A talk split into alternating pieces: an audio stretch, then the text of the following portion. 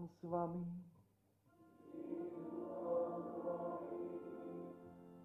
Čítanie zo svätého Evanielia podľa Lukáša.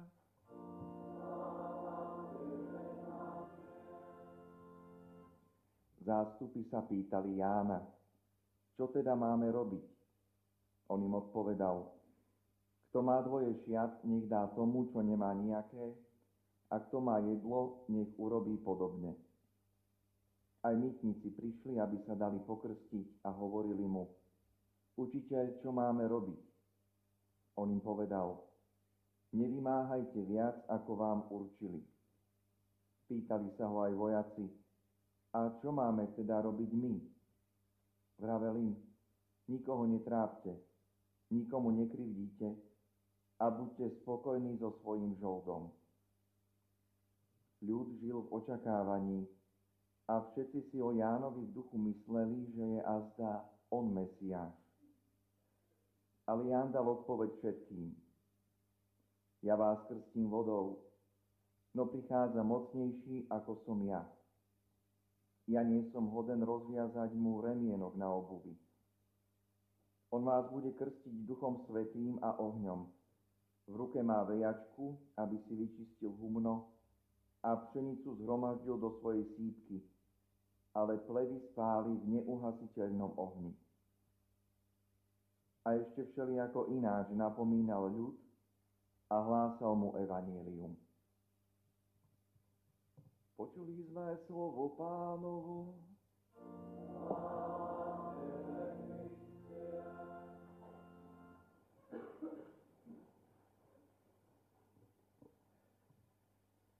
Boh je zdrojom a prameňom tej pravej radosti. To nám približuje dnešná nedeľa, tretia adventná, ktorú nazývame nedeľou Gaudete. Radujte sa. Boh je jediným pravým zdrojom radosti. Práve preto, lebo On je ten, ktorý nám dáva svoju vernosť. Vernosť odpustenia, lásky a nádeje do budúcnosti. Našou ľudskou radosťou, prežívaním tých čiastkových chvíľ radostných, ktoré nám život ponúka a ktoré sú vždy darom od Boha, je to akési krehké. Človek na jednej strane prežíva radosť, ale ako keby ten zákon života stále platil po radosti, prichádza vždy akýsi smútok. Po úspechu prichádza sklamanie. Po vnútornom pokoji prichádza akýsi vnútorný nepokoj. Avšak dnešná nedeľa, drahí bratia a sestry, nás pozýva pozrieť sa dopredu, v nádeji do budúcnosti. Že ten, ktorý je prameňom skutočnej, stále trvajúcej, nedeliteľnej radosti, má túto radosť, ten čas pripravenú aj pre nás každého z nás. To je nádej adventu. To je to evanílium, ktoré dnešný deň ohlasujeme a ku ktorému sa približujeme. Božia radosť, plnosť Božej radosti je aktuálna pre každého jedného z nás. Prvé čítanie z knihy proroka Sofoniáša nás uistuje o tom dni, keď pán bude jasať nad svojim zhromaždením, nad svojimi vyvolenými, nad tými, ktorí uverili v jeho meno. Plesaj a jasaj, obyvateľka Siona, lebo svetý uprostred teba je Boh. A z toho vyplýva naša radosť. Že všetko to ľudské, ktoré vie byť veľmi krehké, aké si labilné, je ošetrené a naplnené Bohom. Pán má totižto prísľub radosti, nádej, ktorý príde v onen deň. Nádej, ktorá očakáva ten čas, keď sa znie práve ten hlas nad nami. Hlas, ktorý bude reálny a skutočný, ktorý každé ucho a srdce započuje. Pán sa teší, a plesá nad tebou a obnovuje v tebe svoju lásku. Preto neboj sa, Pán je s tebou a neboj sa nejakého zla. A v tejto nádeji nás posilňuje aj svätý Pavol, ktorý nám dáva na jednej strane jeden príkaz a potom určitú radu. Príkaz. Neustále sa radujte v pánovi. Opakujem, radujte sa. A potom radu, buďte mierni, neochabujte.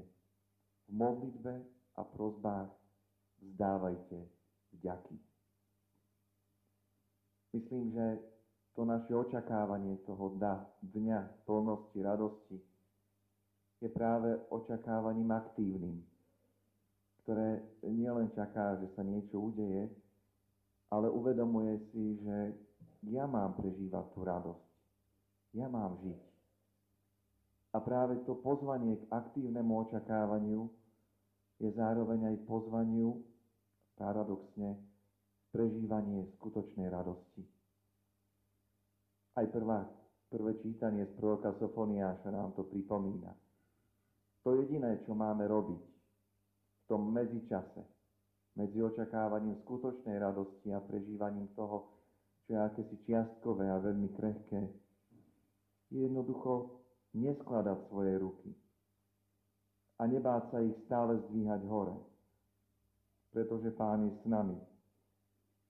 On je ten, ktorý nás pozýva k tomu, aby sme v akcii, v pripravenosti, v tom, že je človek pripravení na to, že raz pán naplní svoj prísľub, očakávali ten moment, tie chvíle, keď pán vstúpi do nášho života.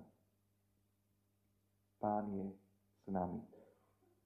Uvedomenie si tejto skutočnosti človeka ako si tak odzbrojuje od zúfalstva.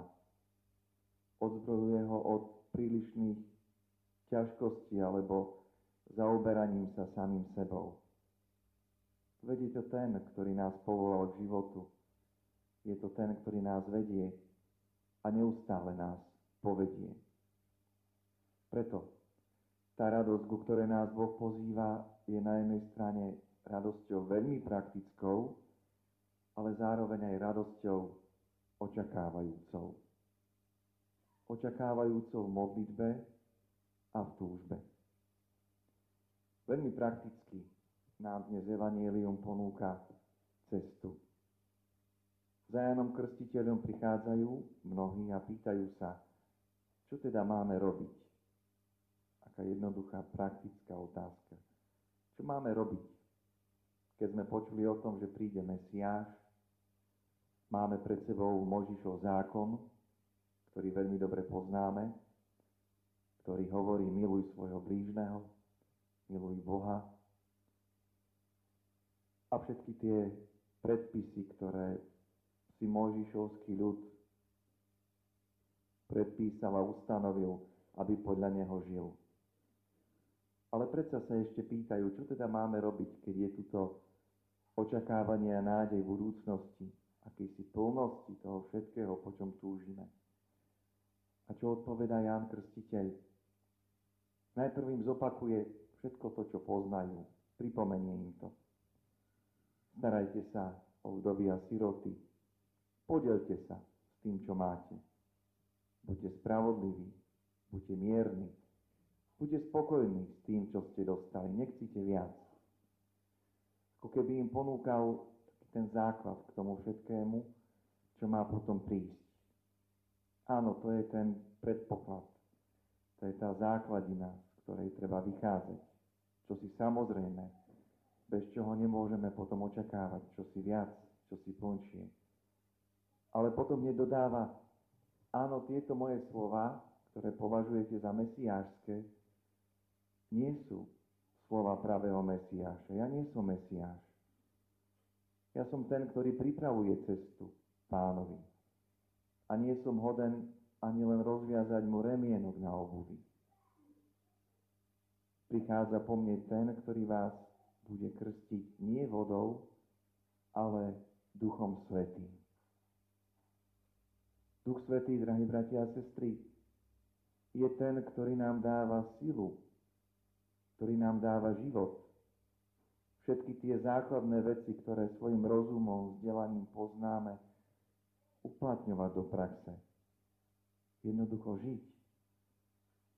Duch Svetý, ktorý nám prichádza skrze Krista, je ten, ktorý nám dáva pravú radosť a ktorý nám dáva tušiť, plnosť radosti, ktorú očakávame. Preto nás svätý Pavol pozýva, aby sme boli aktívni v tomto očakávaní. Modlitbe, vzdávaní vďaky, miernosti, teda so spokojnosťou s tým, čo máme. Aby sme tak vytvorili priestor na to, čo máme prisľúbené.